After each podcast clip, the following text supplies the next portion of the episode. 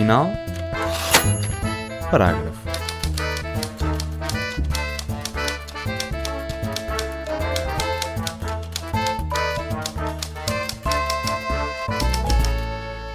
Olá, o meu nome é Magda Cruz e seja bem-vindo ou bem-vinda ao 29 episódio do Ponto Final Parágrafo, o programa da FM feito em parceria com a Comunidade de Cultura e Arte, onde pegamos nos livros para falar da vida.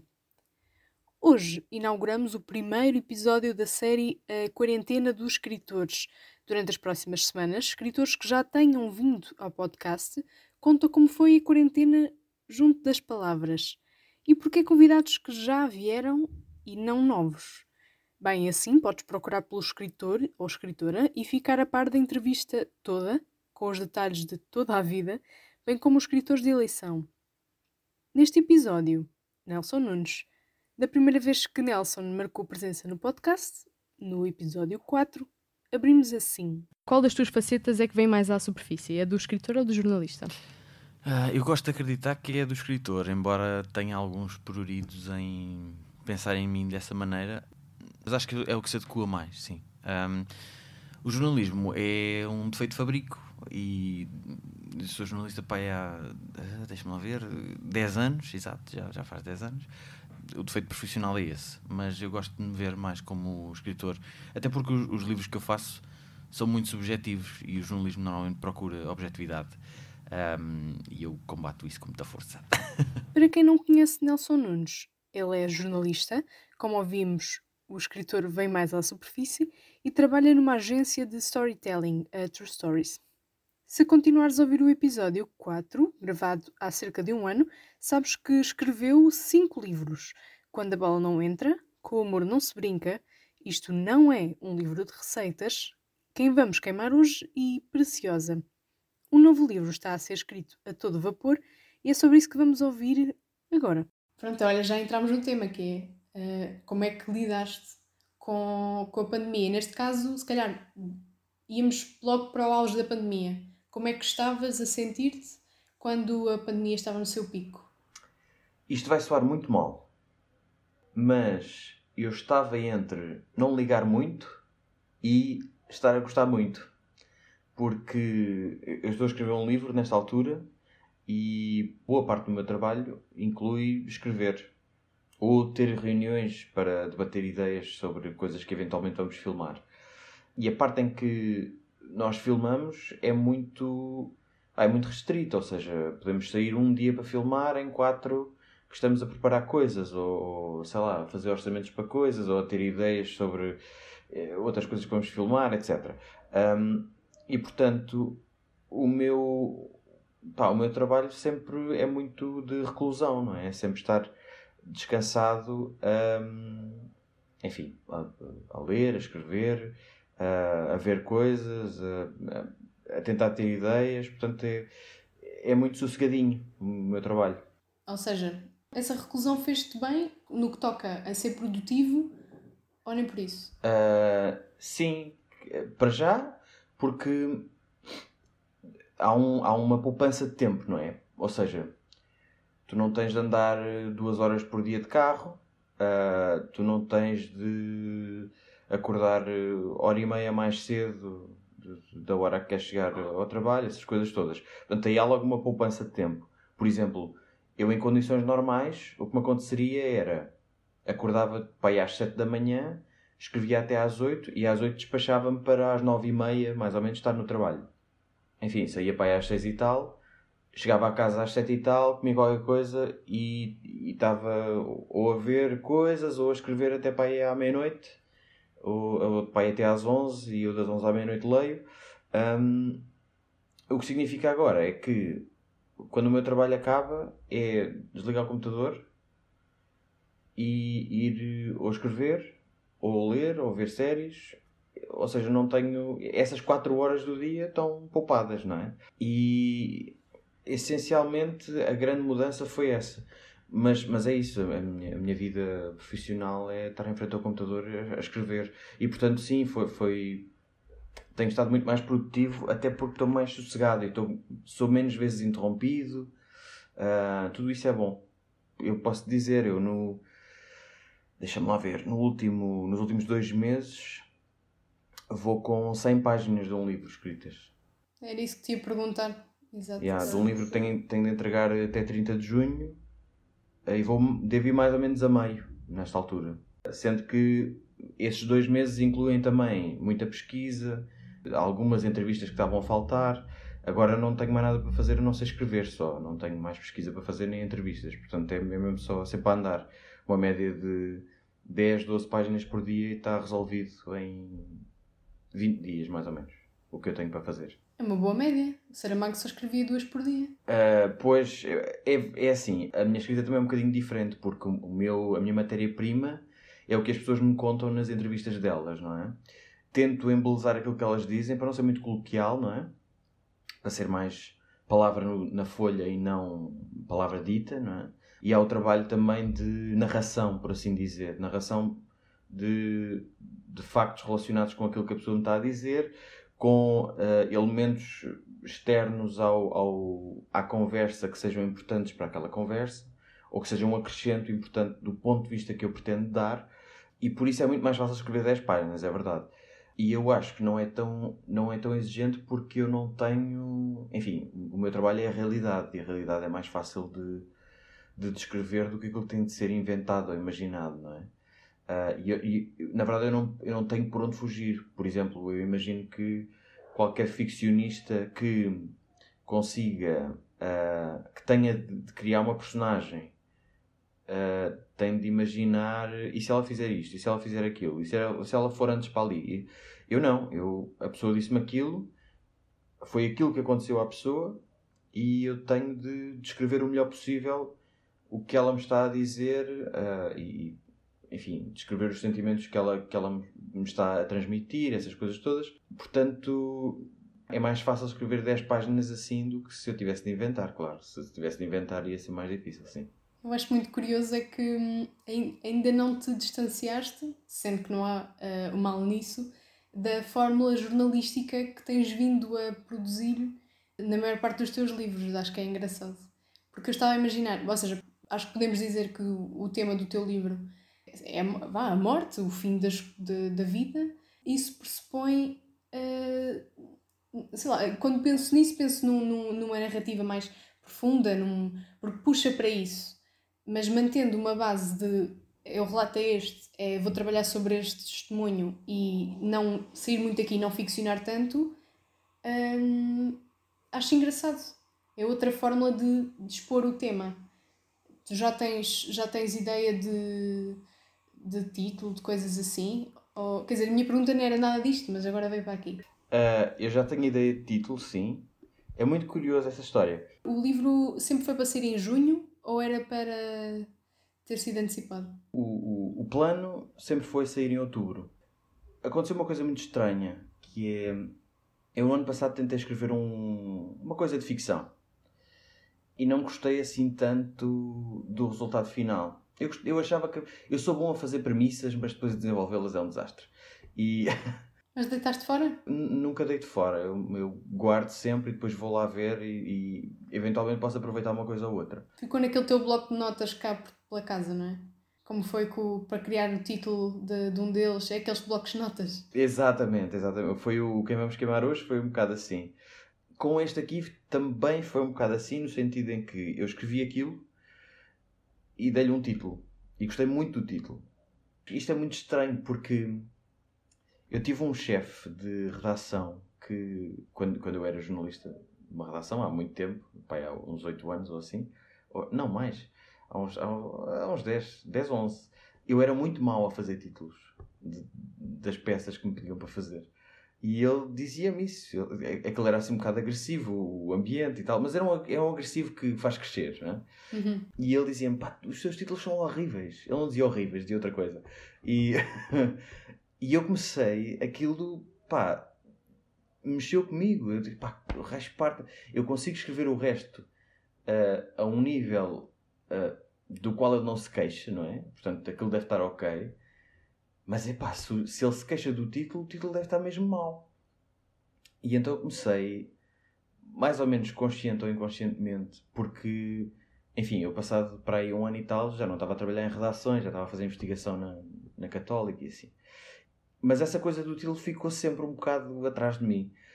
E eu acho que, sem falsas modéstias, acho que os meus títulos de livros são, se não forem a melhor parte, são das melhores partes. Porque eu gosto mesmo muito dos títulos que dei aos livros.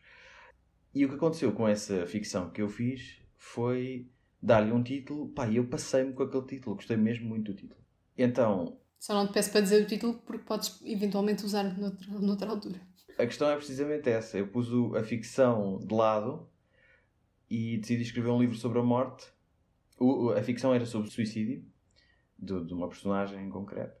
E a, a, certa altura, foi logo no início, eu acho que ainda não tinha começado a escrever grande coisa, estava só à procura de, estava a investigar coisas e já estava a, já estava a entrevistar algumas pessoas. E a certa altura pensei espera aí o título daquela ficção encaixa-se aqui perfeitamente. E então aquela ficção serviu para me dar um título para este livro basicamente. Não, não, é nunca mais vai servir para nada a não ser para isso. O, o título o título deste livro vai ser o título dessa, dessa ficção e daí se calhar não queres dizer fica para para outubro. Entregas em junho e a gente sabe em outubro. Quer dizer, hão de saber um bocadinho antes, mas não quero também dar aquela margem de olha que título tão bom. Ops! Exatamente. Não convém. Às vezes a gente acredita na, na, na, seriedade das outras pessoas, mas nunca se sabe. É uma forma de ter uma patente sem ter que gastar dinheiro na patente. Exato, exato. Mas eu acho que é um bom título. Eu acho pá, eu acho que é o melhor título que eu já inventei. Uau!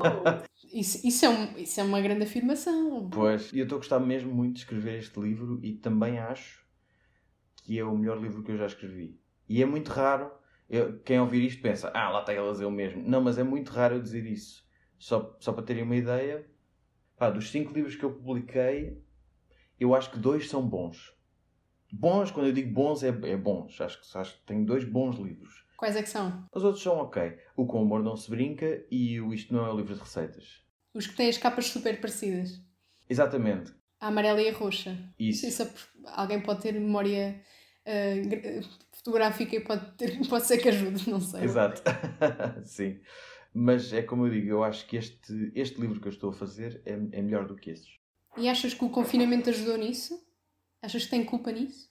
Uh, é uma ótima pergunta. Sim e não.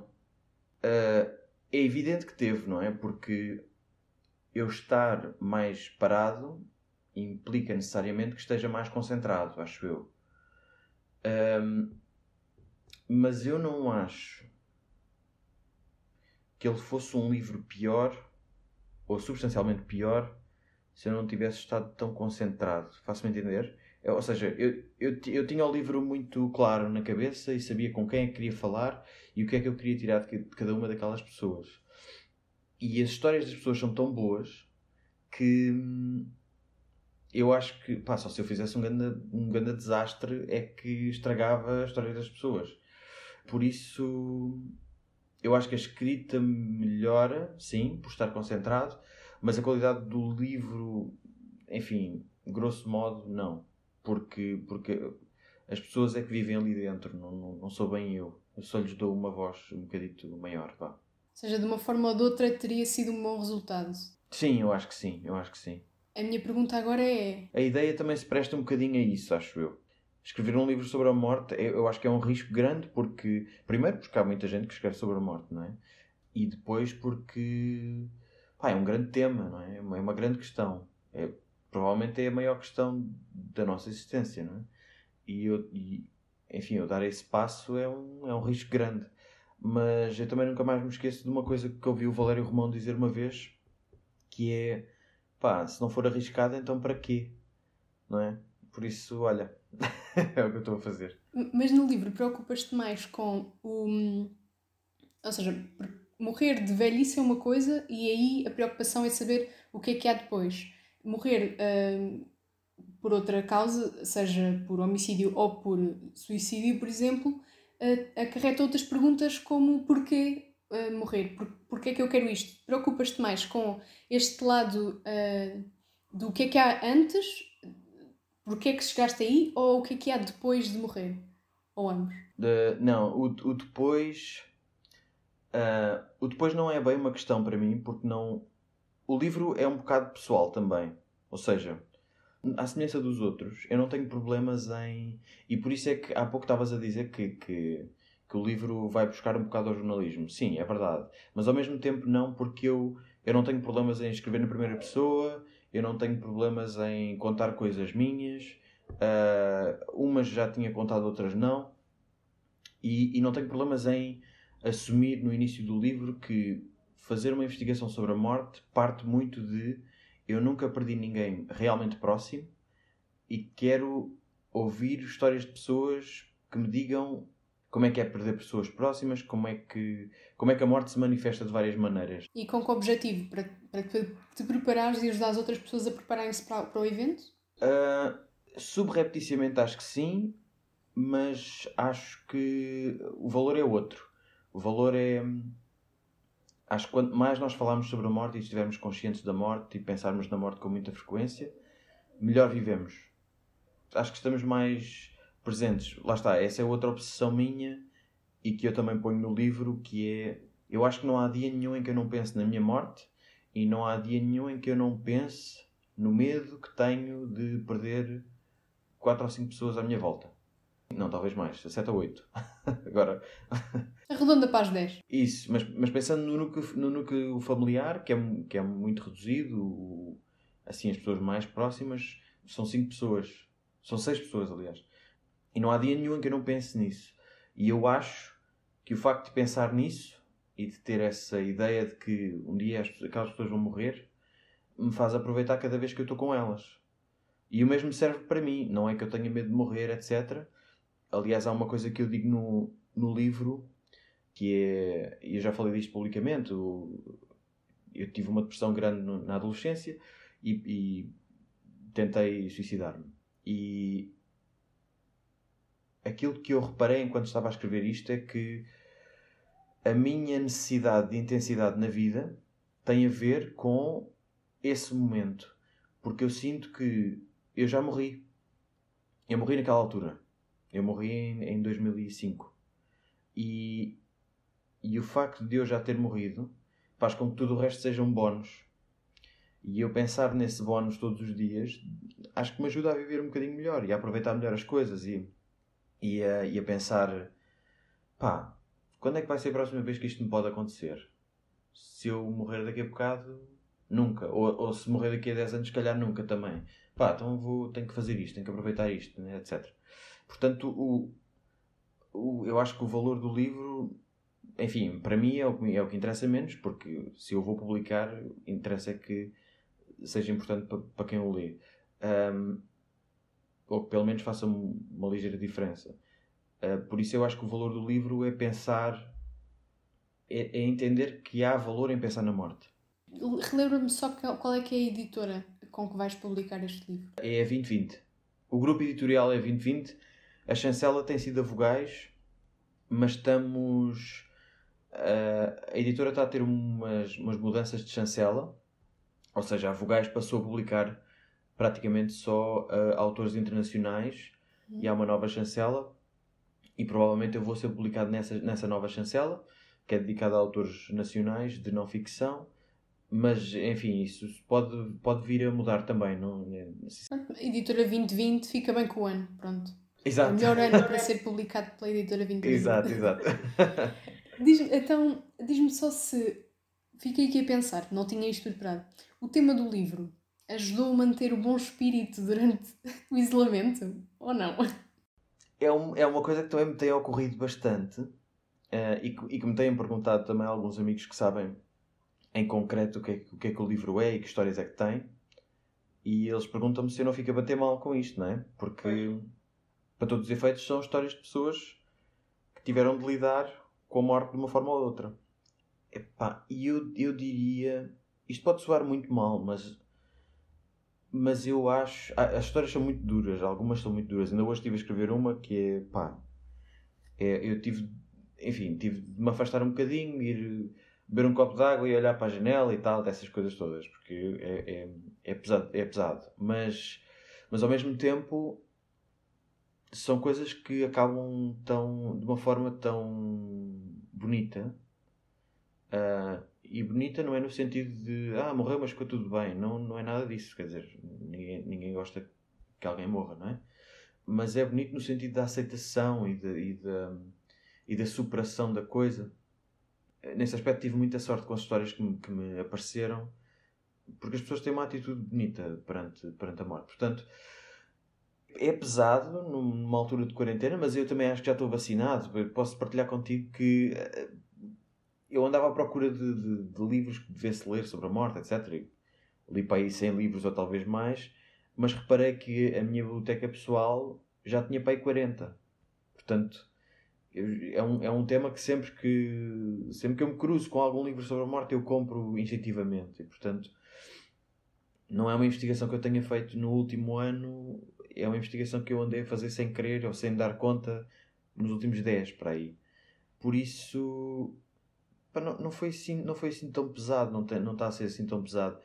É, é duro, há algumas alturas que são muito duras, há outras que são bonitas e que são um, quase leves e, e, e, que nos fazem pensar: ei, bem, uau, como é que esta pessoa pensa? Quando lhe aconteceu aquilo tudo e a pessoa pensa assim, pá, é, um, é uma lefada de ar fresco. É, é nós, aquele medo todo que nós temos da morte e de e não querer falar disso e não sei quê, é, vai, vai, vai pelo cano. A gente pensa, bolas, olha, olha aqui uma maneira de viver tão saudavelmente com, com a ideia da morte. Por isso, até foi. quase que me ajudou às vezes a viver assim isolado. Ou seja, isso ajudou-te a produzir, mas por outro lado, como disseste, tinhas de fazer investigação e ler esses tais livros, essa tal centena de livros, conseguiste fazê-lo? Ou... Porque muito, muitas pessoas têm tido problemas em conseguir pegar num livro durante este tempo. Estavas melhor a escrever ou estavas melhor a ler? Ou, por outro lado, quietinho, olhar para o teto. não, quietinho olhar para o teto não é uma coisa que resulte comigo. Eu não sei descansar. E, e tenho muitos amigos a dizer assim: pá, relaxa por um bocado, pá. Estás sempre. Porque eu, eu, sou um bocado obsessivo com algumas coisas que ando a fazer ou que ando só a ver. Por exemplo, coisas muito absurdas. Eu, eu comecei a jogar ténis para aí em janeiro. E recomecei ontem, por acaso. Uh, porque a quarentena depois impediu que nós, que nós jogássemos. Mas enfim, é um desporto ao ar livre, agora pode, se a gente foi jogar, claro com as medidas de segurança, tudo isso. Mas eu passei a quarentena a rever jogos de ténis. E eu já gostava de ver ténis, mas pá, aquilo já tinha acontecido, eu sabia quem é que tinha ganho, uh, mas eu obcequei com isso. Uh, um, um hábito obsessivo que eu tenho é ver tipos a tocar bateria no, no YouTube eu não toco bateria. Eu toquei bateria para aí aos 16 anos, durante, sei lá, um ano e tal. E, e depois agarrei-me à guitarra e nunca mais toquei bateria. Mas eu, o, o meu vício é ver gajos a tocar bateria no YouTube. E porquê? Não sei, não sei porquê. Eu tenho este vício, este hábito, vá, de ler pelo menos uma hora, uma hora e meia todos os dias. E como o hábito está tão instituído e é sempre àquela hora, etc., uh, não senti grande pressão em ser quarentena ou não ser quarentena, vai dar mais ou menos ao mesmo, nesse sentido.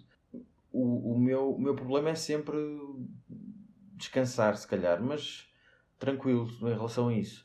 Uh, em relação a ser produtivo e a ler, de facto, a investigar para, para o livro, uh, o livro não começou no início da quarentena, ou seja, eu já tinha começado a fazer entrevistas para aí em novembro do ano passado e a investigação começou por volta de, diria, agosto ou setembro. Portanto, vai dar quase um ano de, de investigação e escrita e não sei o quê. Uh, por isso, os, os, livros todos que eu li já os tinha lido praticamente. Já deve haver para aí 10 ou 15 a faltar, mas esses, esses são muito marginais. Ou seja, o que me interessa nesses livros são ou capítulos ou, ou algumas páginas só. E, e até vou lê-los só quando, quando estiver a escrever um capítulo que depois esteja relacionado com esse livro e então aí vou consultar e vou ok, isto de facto faz-me falta, isto afinal não faz, eh, mas são só acréscimos que têm ligeiro valor, enfim, não são, não são o centro do, do, do livro e, e, não são o centro da investigação. Isso aí já está lido há não sei quanto tempo. Uhum. Ou seja, se eu te perguntasse qual é que te ajudou mais, inspirou mais, nem tens uma resposta, porque é, é, é pegar em vários, não é... é. É pegar em vários. Se bem que há um livro sobre a morte que é uma espécie de. Deixa-me ver se eu tenho aqui. Tenho aqui à mão, peraí. Força. Que é uma espécie de Bíblia E é uma coisa que já tem alguns anos, deve ter para aí. Isto deve ter saído, isto saiu para aí há 50 anos, exatamente. Uh, que se chama On Death and Dying, que é de uma, de uma psicóloga americana chamada Elizabeth Kubler-Ross e é sobre a experiência da morte em, em hospitais e, e, enfim, não só em hospitais, mas em, em, unidades de cuidados paliativos que às vezes vão à casa das pessoas também e, e, e com, com padres, com pessoas que acompanham outras pessoas em fim de vida. E foi uma psicóloga que, que compilou conversas com, com pessoas em fim de vida e com pessoas que lidam com gente em fim de vida Uh, e isto tornou-se assim num, num, foi uma mudança de paradigma porque não se, não se falava da morte e começou a falar-se a, a, partir desse momento ou pelo menos a aceitar-se mais a ideia de falar sobre a morte. Mas isto em geral ou nos Estados Unidos? O, a coisa de se começar a falar da morte? Uh, isto, isto mudou isto mudou o paradigma no, no, não vou dizer no mundo inteiro mas no mundo ocidental começando pelo mundo anglo-saxónico como é óbvio mas depois começou-se aparentemente a aligerar a coisa por exemplo se tu vais se tu procuras por um, podcasts relacionados com a morte, só, só tens podcasts uh, praticamente em inglês e até mais de. Deixa-me pensar se estou a ser justo tu tinhas, Tu tinhas até no outro podcast, no Humor à Primeira Vista, tinhas dado pelo menos dois. Um deles eu fui ouvir, uh, o, o, de história. Ah, o Our Fake History? Ou, ou, ou You're Dead to Me, será esse? Acho que sim.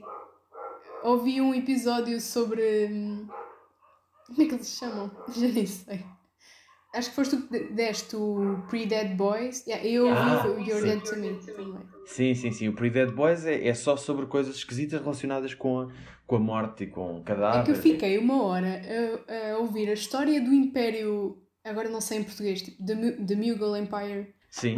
Que é, é super, super, super antigo. Uhum. E eu estava super interessada. Uh, porque é a tal, uh, um historiador e um comediante e Exatamente, isso, é, isso é o You're Dead to Me, sim, sim, esse, esse é ótimo. Não é necessariamente... Isto tudo para falarmos de livros começar a falar de podcasts. Exato. Pá, tem sido, então, olha, tem sido uma, uma grande descoberta na, na, altura da quarentena, os podcasts, porque ajudam muito, na, enfim, na altura de... Lá está, como eu dizia há pouco, eu gosto pouco de estar quieto. E estar quieto significa não estar a pôr coisas na cabeça. Eu não gostava de fazer tarefas domésticas por causa disso, porque não estava, não podia estar a ler, não podia estar a ver filmes ou, ou, coisas instrutivas no YouTube, porque também as há, há coisas instrutivas no YouTube, não sei se há para além dos gajos que tocam bateria. Uh, e, pá, e os podcasts têm sido assim uma, um bálsamo na minha vida, pá, porque para já descobri um monte de coisas relacionadas com história, relacionadas com bizarrias que aconteceram, muitos relacionados com morte também, que me têm ajudado bastante. Há um ótimo da BBC que se chama deixa-me ver aqui o título, We Need to Talk About Death. E é fabuloso. São coisas duras de se ouvir às vezes, é, tem muito a ver com o fim de vida, mas, mas é o que, é, era o que eu estava a dizer há pouco. Há esse equilíbrio entre, ai, que coisa tão pesada e, e isto nos espera no fim, não sei quê, mas ao mesmo tempo a clareza e a lucidez com que as pessoas que morrem, ou pelo menos algumas, têm essa, essa lucidez e conseguem passá-las à família, o que é uma coisa pá, é surpreendente e é, é, é mesmo é daquelas coisas que parecem as mais importantes da, da nossa vida, sabes? Pensar, caramba, isto, isto, bolas, não, não me posso esquecer disto nunca. Então, achas que as pessoas, quando acabarem de ler o teu livro sobre a morte, uhum. vão ficar com vontade de viver? Com ainda mais vontade? Para já, eu espero que elas já tenham vontade de viver. É isso, é? acho que faltava ainda mais. sim, sim. É que isso percebeu que antes não tinham vontade. Eu, eu não diria mais vontade de viver, eu diria que se calhar podem olhar para as coisas de uma outra maneira e olhar para as coisas para aquelas coisas com que se chateiam todos os dias uh, e, e, pensar se calhar isto não é assim tão essencial se calhar não devia chamar nomes uma pessoa no trânsito porque eu sei lá se lhe morreu alguém anteontem ou como como apanhei numa citação que eu agora não me lembro de quem é, que diz: Olha para a pessoa com quem, com quem estás eh, muito, muito chateado e imagina-te a ti e a essa pessoa daqui a 300 anos. Vocês vão ser pó, não vale a pena. Isso não, não faz sentido nenhum. e eu acho que lendo essas histórias, talvez. Eu acho que as histórias têm o potencial para a gente olhar para elas e pensar nas coisas de maneira diferente. Tenho um capítulo com um doente terminal e ele diz que, que ficou irritado com ele próprio porque só começou a ter urgência de viver quando lhe puseram um prazo à frente. O facto de nós não termos esse prazo, ou do prazo ser muito ser assim meio fosco, não é? Não é nítido, não, nós não sabemos quando é que vai ser, e o facto de não sabermos faz-nos viver se calhar assim de maneira um bocadinho mais displicente e chatearmos com coisas que não são prioritárias e se calhar não dar prioridade às coisas que são prioritárias ou deviam ser. Enfim, é este tipo de coisas que eu acho que o livro pode, pode dar. Pelo menos, quanto mais não seja uma proposta de. Pensa mais um bocadinho na morte que se calhar. Se calhar faz bem. Se não fizer bem, também, olha, não tens de pensar. Isso faz-me lembrar o, um dos livros que trouxeste a primeira vez que estiveste no podcast. Eu acho que tu foste o episódio 4. Se não foste, olha, passaste a ser. És dos primeiros, acho eu. Eu acho, eu acho que 4 soa bem, que foi logo a seguir a Carlos Vaz Marcos. Acho ah, que a ordem é essa. Ah, viste? Viste? Uh, e um dos livros que trouxeste foi As Intermitências da Morte. Sim, que é o meu Isso livro favorito. Fez-me lembrar, a, o prazo fez-me lembrar a premissa do, do todo o livro. Uhum. Inspira-te também. É, estás a dizer que é o teu favorito?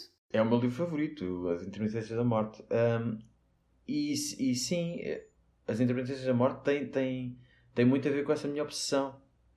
E, e com, com uma outra parte da morte que é e se nós não morrêssemos? Que é uma coisa da qual eu também vou falar no livro que é, e, e que é uma coisa cada vez mais uh, provável que é nós não morrermos nós, nós mantermos vivos, nós sermos imortais. É? Nós já somos imortais simbolicamente, não é? Temos aquela ideia de, enfim, o Camões é imortal, não é? O Homero é imortal, mesmo que o Homero não tenha existido, não se sabe bem, não é? São vários, supostamente. O Shakespeare, o Shakespeare é imortal, não é? é portanto, simbolicamente, essas pessoas já são imortais. Não é? O pensamento delas estão-nos acessíveis, não é? em forma de livro, e, e portanto, num, num, certo sentido, elas são imortais. Mas, mas aqui o que eu quero dizer é: há uma forte possibilidade de, em breve, e quando digo em breve, pode ser 50, 100, 200 anos, nós não morrermos e podermos manter-nos vivos, provavelmente não com este corpo biológico, mas num, naquilo que se chama a singularidade, não é? Juntar o cérebro a uma máquina e a máquina prolonga o cérebro para sempre. Claro que isso levanta outras questões, levanta, as questões, levanta questões de se, se, o cérebro vive na máquina e não está ligado a um corpo uh, humano, não é? Até que ponto é que nós continuamos a ser humanos? Ou até que ponto é que nós continuamos a ser nós mesmos? E esta, esta descodificação constante do cérebro, embora ainda haja uma carrada de dúvidas, nós não sabemos, por exemplo, definir o que é consciência. Ninguém sabe ao certo o que é, que é consciência. Uh, mas nós sabemos, nós sabemos que estamos conscientes. Mas essas coisas estão a ser exponencialmente descodificadas e, e e os mecanismos do corpo também, é muito provável que um dia a nossa questão seja: então, mas e se eu quiser morrer? É? Que é uma nova pergunta. É, é uma pergunta que nós não fazemos hoje. Quer dizer, fazemos em situações de limite, não é? na, na eutanásia, não é? se, se a pessoa está, se é doente terminal e está num sofrimento atroz, pode dizer ou, ou deve poder dizer: Eu não quero viver mais. Uh, portanto, olhem, se puderem, uh, ajudem-me lá a morrer. Mas numa ideia de eu estou saudável, mas epá, estou farto de cá andar, não, não... E... Ou seja, se já fôssemos imortais, imagina uma pessoa já levar 300 ou 400 anos e perceber que afinal não quer ser imortal. Exatamente, exatamente. Até porque isso depois levanta outra questão, levanta, levanta outras novas perguntas, que são, uma pessoa com 300 ou 400 anos deve poder continuar a ter filhos? Porque se nós, em, digamos, 50 anos, temos 2, 3, 4, 8 filhos e o mundo está com 8 mil milhões de pessoas, não é? Ou 7 mil milhões de pessoas. Até que ponto é que é viável? É, exato, não é? E, levanta, levanta um conjunto infindável de outras, de outras perguntas. Tiveste que lidar com imensas perguntas. Neste momento já nem é filosófico, já é ambiental até. Também, é tudo, é tudo, é tudo. Isso também é muito interessante, pensar, em, pensar na implicação que teria nós não morrermos. Uh... Então dedicas, por exemplo, um capítulo à imortalidade. hipotético, isso sim, mas uh, um cenário super exagerado que levasse as pessoas a entender. Uh, ou seja, quer dizer, agora já estava a enviesar a pergunta de maneira que a tu seres contra a imortalidade. E se calhar não és. Não, epá, eu não. É que é, um, é, uma questão, é uma pergunta tão nova e tão complexa que eu não consigo dizer se sou contra ou sou a favor. Quer dizer, em teoria eu sou a favor de que as pessoas à minha volta não morram, não é? Eu, eu quero tê-las o máximo de tempo possível à minha volta. Eu próprio não sei responder. Por acaso, eu conversei com um cientista sobre isto e eu disse-lhe: pá, mas as pessoas normalmente dizem que não queriam viver para sempre. E a resposta dele foi: sim, mas elas mentem. E eu pensei: pois de facto, eu, eu costumo dizer: não, eu não queria viver para sempre. Mas se me perguntarem, então quando é que queres morrer? Eu não, não tenho resposta para isso, não é? Eu posso dizer assim: ah, aos 90 anos e marcam-me lá o prazo nos 90 anos. Mas à medida que eu me for aproximando dos 90 anos, eu vou ter, se calhar, cada vez menos vontade de morrer aos 90 anos. E vou dizer, não, se calhar adiem lá para os 110. Ou adiem para os 150, se puder ser. Um, e, e, e, por isso eu não, eu não sei dizer se sou a favor ou se sou contra, porque eu também entendo que, dependendo do estado do mundo e do estado da vida de cada indivíduo, que ele não queira viver mais. Não? Nesse capítulo eu não vou fazer um cenário em que somos 20 mil milhões de pessoas num, num planeta completamente uh, saturado de gente. Enfim, não vou, não vou criar uma distopia em que, em que imagino como é que será viver assim. O que eu vou fazer é, é lançar perguntas. E são perguntas que advêm dessa possibilidade de não morrermos mais. Um, e como eu te disse, eu conversei com, com um cientista sobre a, a hipótese real de, de, sermos imortais ou não, de virmos a ser imortais. Eh, não, provavelmente não a minha geração nem a tua, mas se calhar a dos nossos netos, talvez. Aí potencialmente já, já se possa começar a falar disso, se bem que é, um, é, um, é uma coisa da qual já se fala hoje na, na questão da reversão da, da, da velhice, por exemplo. Encontrar o gene do envelhecimento e, e revertê-lo. E aparentemente, deixa-me lá ver se eu não estou. Eu acho que foi em 2017 conseguiram fazer isso num rato. Portanto, ah, está aí, não é? Pois, não está assim tão longe. Pois, é, é tal coisa. E, e, e a, a, expansão do conhecimento científico tem esta coisa maravilhosa que é quanto mais nós sabemos, mais depressa vamos saber a coisa a seguir. Basta pensar que nos últimos 500 anos a evolução foi eh, minúscula, ou pelo menos na, de, entre 1500 e 1950 a evolução foi minúscula, e de 1950 para 2020, fomos à Lua, pusemos um, uma nave em Marte, já, já tivemos uma nave que passou Plutão, já, já, já curamos cancros e na altura não curávamos, tudo isso. As pessoas viviam até para aos 60 anos, hoje a média já é 80 e tal, não é? Temos computadores num bolso, não havia computadores em 1950, quer dizer. Ou seja, tudo é possível, um pouco. Portanto, Houve expansão... alguma área em que, em que tivesses mais ou, ou, alguém com quem não tivesse mais receio de falar, não sei, eu estava, estava aqui a imaginar se, por exemplo, falares com um coveiro ou. Sim, eu, eu não. Falar do negócio da morte. Sim, eu não fui ao negócio da morte porque, embora tenha conversado com um senhor de uma agência funerária, mas mais no sentido de como é que eles ajudam a lidar com o luto. Eu não fui ao negócio da morte porque é um. É todo outro tema, se calhar. E, e é um tema que já está bastante explorado. Por exemplo, a, a minha editora publicou uma coisa da Kathleen Doty sobre hum, rituais funerários no mundo inteiro. A Fundação Francisco Manuel dos Santos lançou uma coisa, eu acho que foi o ano passado, sobre a indústria funerária em Portugal. Há vários livros sobre o negócio da morte e como é que se fazem rituais, essas coisas todas. E não era necessariamente uma coisa que me interessasse. Aquilo que me interessa mais é, o, é a relação do indivíduo perante a morte, seja a dele ou, ou de, um ente, de, de um ente querido. Quando eu digo isto é, é no sentido, claro, do luto, mas, por exemplo, falar com uma pessoa que quase tenha morrido. O que é que, que, é que mudou na vida dela, não é? Em que esteve numa situação limite, esteve quase, não é? Ou um doente terminal em que sabe que vai morrer não tarda. Como é, como é que se vive assim, não é? Como é que se vive tendo perdido um filho, por exemplo? É mais nesse, nesse sentido de. Como é que se lida com a morte de qualquer das maneiras? Como é que se vive depois? Eu, eu posso contar-te. Uma das, um dos catalisadores para isto foi. Eu gosto muito de heavy metal.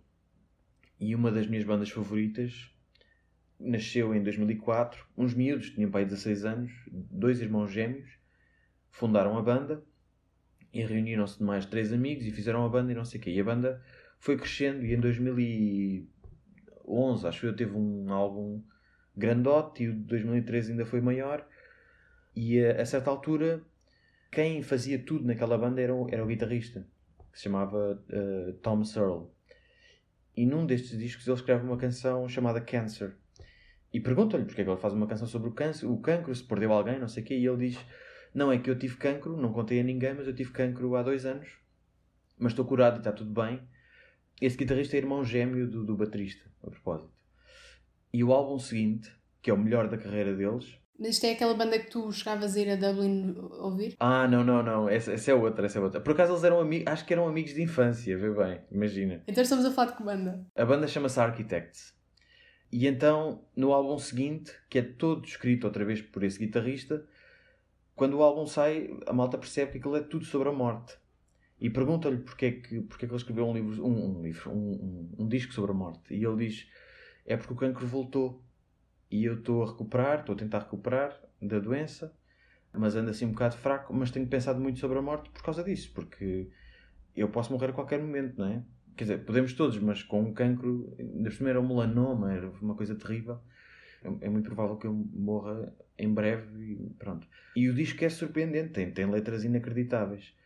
E o disco saiu em maio de 2017 e ele morreu em agosto de 2017. Então foi um caso de a morte como boom criativo. Uh, sim, no caso dele, sim. No caso de boom, foi, foi, foi um boom criativo.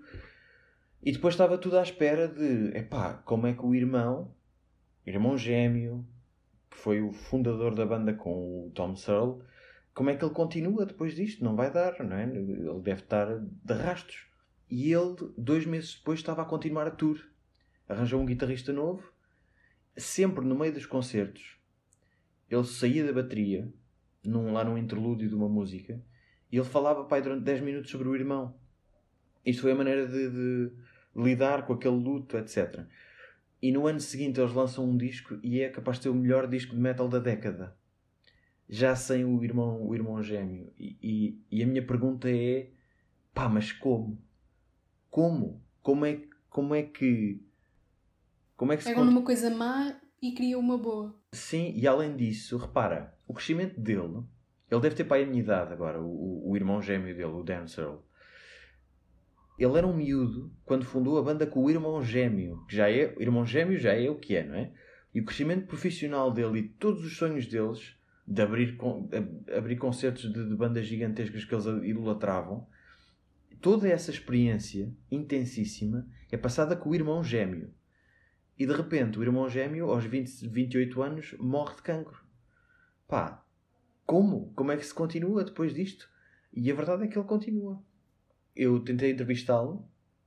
Ele disse-me que não, pá, não estava disponível para conversar mais sobre o assunto, já era uma coisa que tinham explorado bastante, etc. Compreendi perfeitamente. Uh, e disse-lhe que o livro lhes ia ser dedicado porque, além de ser, além de ser um catalisador para isto tudo, também tem servido de banda sonora à escrita. Pronto, mas isto para dizer que, que isto, já não sei de onde é que isto partiu. Também não sei, mas no fundo é, acaba por ser o exemplo da, é uma cadeia. Como é que a morte de um afetou a vida do outro e agora afeta a tua e vai afetar a de outros que são os teus leitores. Totalmente, totalmente. E, e, e, além disso, como é que eles da morte conseguem fazer a coisa mais importante num género musical no mundo inteiro, é?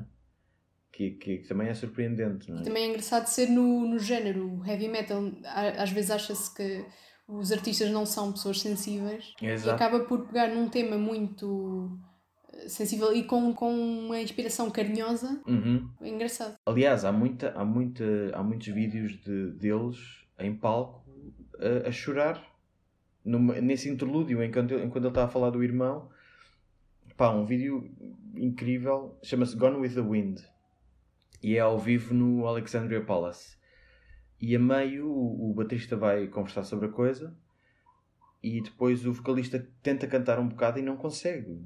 Esbardalha-se a chorar com, com, com aquilo. Isso é muito. pá, toca-nos bastante uma coisa dessas. Embora seja.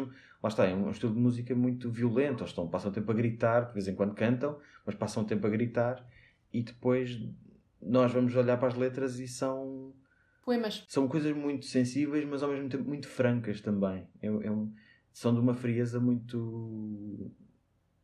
É quase, como se- é quase como se fosse uma revelação, às vezes. É muito. Há uma, há uma frase em particular do, de uma letra de, de uma canção que eu, que, que eu estou a dar conta que serve para todos os capítulos. É impressionante. Eu, eu, eu gosto muito daquela frase e penso, ok, só vou usar isto em dois capítulos, porque é, é quando se fala disto. E ainda hoje estava a escrever um capítulo e a, a- pessoa que eu entrevista diz uma coisa e eu pensei, pá, cá está. Isto é outra vez a recorrente. Devias arranjar se calhar um símbolo. Cada vez que essa frase te vem à cabeça, metes só o símbolo e as pessoas já desde o início estão habituadas a este Pois. símbolo, a esta história. O que eu estou a fazer é escrever a frase em itálico. Pois. Para as pessoas se lembrarem do que é que eu estou. Porque eu- lá está, o primeiro capítulo disto é muito pessoal e eu falo sobre as mortes que me afetaram, que não foram próximas, mas que me afetaram ao longo do crescimento e que fazem nascer esta coisa de pá, como é que nós lidamos com isto? Como é que, como é que algumas pessoas lidam com isto? Como é que se lida com a perda? Como é que se lida com o quase morrer? Essas coisas. E então falo de algumas algumas bandas também. Eu, eu- sempre gostei muito de música, sempre, sempre bem, desde os 12 ou 13 anos que toco instrumentos e, e me interesso muito por música. E muitas das bandas que eu ouço, estranhamente, de vez em quando há, há- o tema da morte vem à baila, ou do- de um tipo que morreu da banda, ou, ou de um tipo que ia morrendo e não morreu, sei lá, o Ozzy Osbourne ia morrendo. O, o- o guitarrista dele, que ele adorava, morreu num acidente de avião e o avião caiu quase em cima, ou mesmo em cima do autocarro onde o Ozzy estava a dormir. Quer dizer, e o Ozzy sobreviveu e o, e o avião, e o, Randy Rhodes morreu no, no, no desastre de avião. Ah, há assim montes de coisas deste género que, que me estão sempre a meio, não é perseguir, mas, mas eu fico sempre muito ah, meio atormentado com isto, mas atormentado no, no, no bom sentido. Fico um bocado fascinado com esta coisa. A este ponto, tens algum. Uh, excerto alguma passagem que não seja nem muito grande nem muito pequena do teu novo livro que achas, achas pertinente partilhar? Ou tens isso fechado a sete chaves? Curiosamente, ah, não, eu posso, eu posso ler-te aqui dois parágrafos sobre que é o, Em primeira mão. em primeira mão, que são o final do, do, do tal, desse tal capítulo inicial em que falo sobre a, a necessidade de pensar e falar na morte e aquilo em que eu acredito que seja quase terapêutico em, em, em fazer isso. E estranhamente, há, há uma boa parte desse capítulo que é sobre bandas e, e de vez em quando vou contando algumas histórias sobre bandas, etc. E então, ok, então vá, vou ler. Há uma história que sempre me comoveu. Mike Portnoy é o fundador e ex-baterista da banda de metal progressivo Dream Theater. Mas desta vez, ne- neste, nesta fase particular do capítulo, o tema não é uma canção. É o seu fascínio pela expressão carpe diem que pode ser traduzida como aproveita o momento. Portnoy aprendeu a expressão na escola, quando tinha 17 anos. Diz ele, estávamos a 16 de novembro de 1984 e um professor meu estava a explicar o que significava a expressão latina e dizia que a vida podia mudar a qualquer momento. Por isso devemos apreciar a vida enquanto a temos. E esse professor disse-nos: quando chegarem a casa mais logo, abracem os vossos pais e digam-lhes que os amam, porque nunca se sabe. Fui para casa e estava a preparar-me para sair com os amigos, e a minha mãe estava a aprontar-se para apanhar um voo para Atlantic City. Assim que estava a sair, lembrei-me do que dissera ao professor nessa tarde. Voltei para trás, abracei a minha mãe, disse-lhe que a amava. Ela ficou surpreendida e disse que também me amava. Essa foi a última vez que vi a minha mãe, porque o avião despenhou-se nessa noite e ela morreu. Quando negamos, negamos conversas sobre a morte, não deixamos de ser David Grossman ao colo da mãe, quando tinha 4 anos. Estamos a chorar na casa de banho, aterrorizados por expressar a ideia da morte, receando que a verbalização do grande segredo possa, por uma qualquer perversa superstição, matar toda a gente em nosso redor. Mas falar sobre a morte não mata, cura. Ahm, só para dar aqui um contexto, esta, esta história do David Grossman, o David Grossman é um, é um escritor israelita que conta uma história curiosa que foi a primeira vez em que ele percebeu que a morte existia. Ele tinha 4 anos e olhou à volta. Ele estava, ah, ele estava numa festa em casa, os pais tinham dado uma festa e ele andava a passear pelo meio das pessoas e, e percebeu que aquela gente toda ia morrer. Não ali, não é? Mas um dia ia morrer. Ele desatou a chorar, diz que desatou a chorar porque imaginou que se ele pensasse na morte daquelas pessoas, elas iam morrer de imediato. E então fugiu para a casa de banho e desatou a chorar. E a mãe foi atrás dele e pô-lo ao colo e perguntou-lhe o que é que se passa, porque é que estás a chorar? E ele não queria dizer porque ele achava que se falasse sobre a morte ia matar aquela gente toda. Daí eu falar disto, de, de quando nós negamos as conversas sobre a morte, estamos um bocado a ter esse medo, mesmo que seja inconsciente, mas, mas falar sobre a morte não mata e, e, e eu acho que muitas vezes até cura. Eu acho que é a melhor maneira de terminar, porque eu achava, eu disse que isto ia ser uma conversa super curta, já desisti da ideia. Desculpa. não, eu acho que se temos a oportunidade de falar das coisas mais profundamente, não vale a pena estar eh, com, okay. com problemas.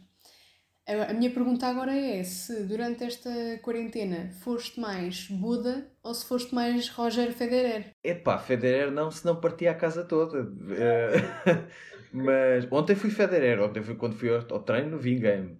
Mas, mas sim, pá, fui, tenho sido mais contemplativo, acho eu, e temos todos, acho eu também. Porque estamos mais. Uh, quanto mais não seja a pensar sobre a vida, ou a ver coisas, ou a ler coisas, ou a, ou a não fazer nada, ou a tentar manter-nos distraídos e a manter a sanidade mental. Portanto, acho, acho que estamos todos um bocado mais contemplativos do que, do que ativos, propriamente. Então, com esta abertura da.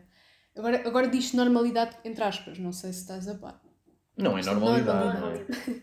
Tem-se começado a dizer isso assim, não é? Um, como, é que, como é que estás agora, tanto um, o teu estado de espírito com esta abertura, uh, mesmo ligando com um, o teu trabalho de escritor? Uhum.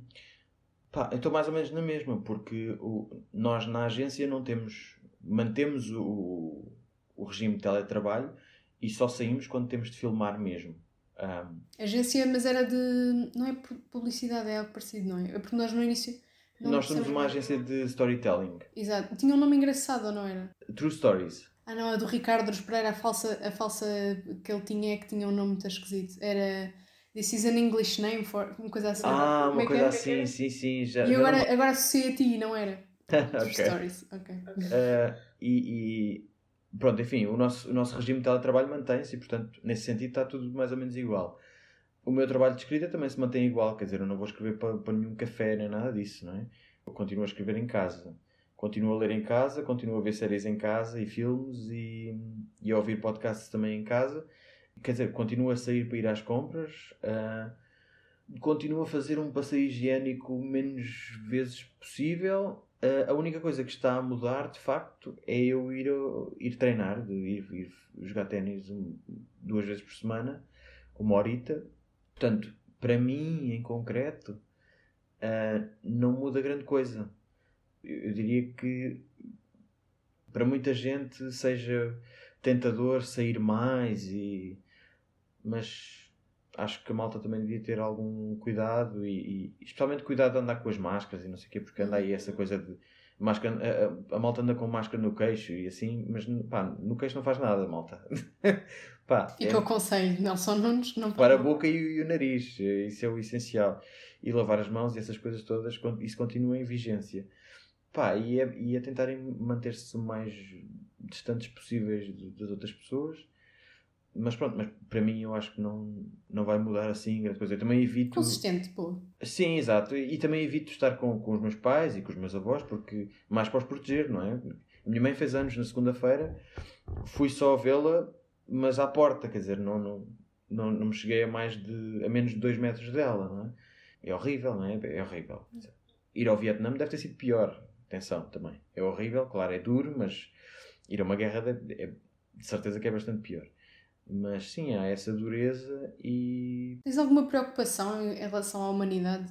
Um, se, pequenos comportamentos que, tenham, que, estejam, que tenham surgido, não, sei lá, eu tenho pensado. Agora é, a pergunta vai ser super enviesada, mas tenho pensado muito em problemas que, que estamos a criar. Ou seja, por um lado é bom porque é, estou a pensar no exemplo de, das máscaras uh, sociais que passaram a ter grandes designs. Uh, ah, da moda, e, não é? Sim, sim. Exato estamos a romantizar isto ou isso é uma maneira do homem pôr criatividade num problema e tentar. Eh, não sei. Sempre, eu acho que as coisas são sempre verdade, assim como o seu contrário. Tudo o que nós dizemos, já reparaste? Eu tenho pensado muito nisso. Tudo o que nós dizemos facilmente é verdade ao contrário. E eu acho que romantizar é bom e é mau. No sentido em que aligeira, ou seja, o estado de espírito fica mais animado e tal, e a gente, nós andamos mais fixos da cabeça, o que é bom. Aligeirar também é mau porque normaliza. Pode provocar desleixo. Pode pôr em perigo outras pessoas. Agora, se as pessoas puderem andar de máscara e a máscara for bonita, ao invés de as pessoas não quererem andar de máscara porque a máscara é feia, pá, oxalá usem as máscaras bonitas, não é? Por isso, pá, tenho esperança na humanidade e não tenho esperança na humanidade. É aquela coisa, eu, eu tenho, tenho pensado nisto, de, de, de, tudo é verdade e o seu contrário também. Na medida que nos for possível, temos de ser responsáveis e ter cuidado connosco e cuidado com os outros. Eu acho que mais até com os outros nesta, nesta, neste contexto do que connosco próprios. Mas, epá, se querem andar com máscaras lindas, andem com máscaras lindas. Mas, mas andem com máscaras. Bem, eu espero que este tempo de. É normal, de. As, as mortes subiram imenso. Por um lado, mude o teu livro e por outro lado, não mude.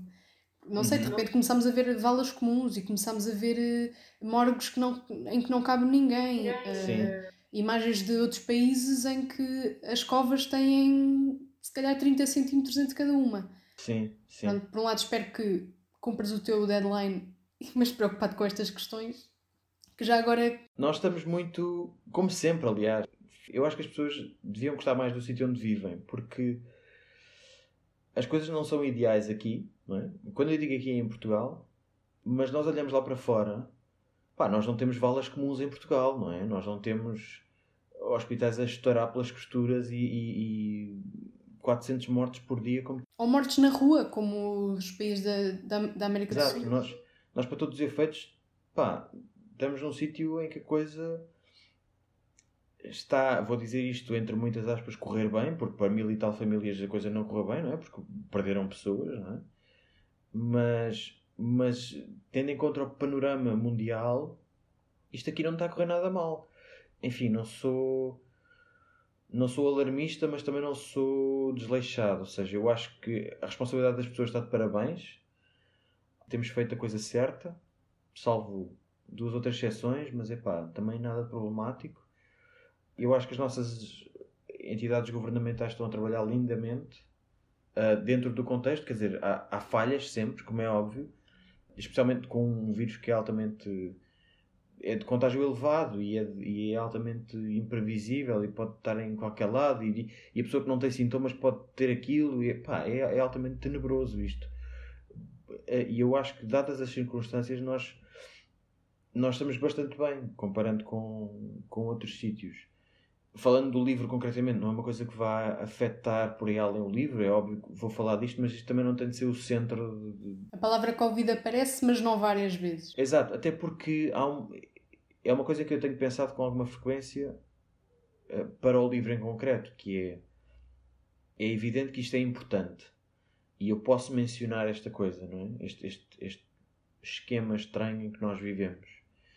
Mas ao mesmo tempo, o livro não é sobre um vírus, o livro é sobre a morte no geral, não é? É sobre a morte que é uma coisa imortal e o vírus, se calhar, é. Não. Exato, e, e o vírus é uma coisa, é quase datar isto, não é? É quase é quase como falar da morte no, no 11 de setembro. É óbvio que nós não nos esquecemos do 11 de setembro, mas o 11 de setembro foi há 19 anos, não é?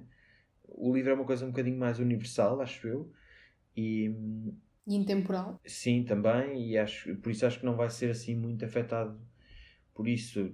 Eu tenho até evitado falar, escrever sobre, sobre o vírus. Eu, eu acho que eventualmente vai ter de acontecer, mas não é uma não é, um, não é uma coisa central, nem, nem nada para além. Para terminar, queria só que me relembrasses quando é que as pessoas vão poder ter o melhor livro que escreveste, com o melhor título que já tiveste. Um, pronto, aquelas informações mais concretas. Aquele, é, então, é, é hora de, de te esforçares para ser não um escritor jornalístico, mas um publicitário neste momento. Ah, ok, ok, ok. Então, este extraordinário livro Não, então para aqui dizer isto é para elevar expectativas e depois isto pode ser, uma, pode, ter, pode ser só bom para mim, mais nada. Este humilde livro. Exato, este humilde livro, em teoria, até porque estas coisas neste contexto mudam, não é? houve muitos livros que foram, tiveram um lançamento adiado, não é? que iam ser lançados em abril, em março e, foram adiados para o final de maio e alguns nem isso, alguns até para o segundo semestre. Mas enfim, aquilo que está planeado é que o livro há de sair em, por volta de outubro por uma chancela da 2020 editora há de ser encontrado à venda em todas as livrarias abertas do país e online. Então vai ser só em papel, vai ter versão e-book ou audiobook, por exemplo? Nada disso está definido ainda. Nada disso está definido. Talvez a partir de julho, agosto haja novidades em relação a isso. Acho que ficava bem, por exemplo, dar voz a esse teu livro. Epá, a minha voz não é assim tão boa. Ela parece boa, mas tem qualquer coisa, tem qualquer coisa de fanhoso que não me agrada e, e pá, para todos os efeitos eu posso, pode sempre escolher uma voz boa para, para ler isto. Mas eu acho que a minha não. Qualquer coisa também já leste aqui um certozinho. Exato. Porque é audiobook disponível. é, o- é, é, é o que há. É esse- estes dois parágrafos disponíveis para os ouvintes. E pronto, olha, muito obrigada, Nelson. Obrigado eu, como sempre, pelo convite. Para a semana há um novo episódio da série A Quarentena dos Escritores. Para não perderes, segue o ponto final parágrafo nas redes sociais e subscreve o podcast na aplicação onde estás a ouvir. Até lá!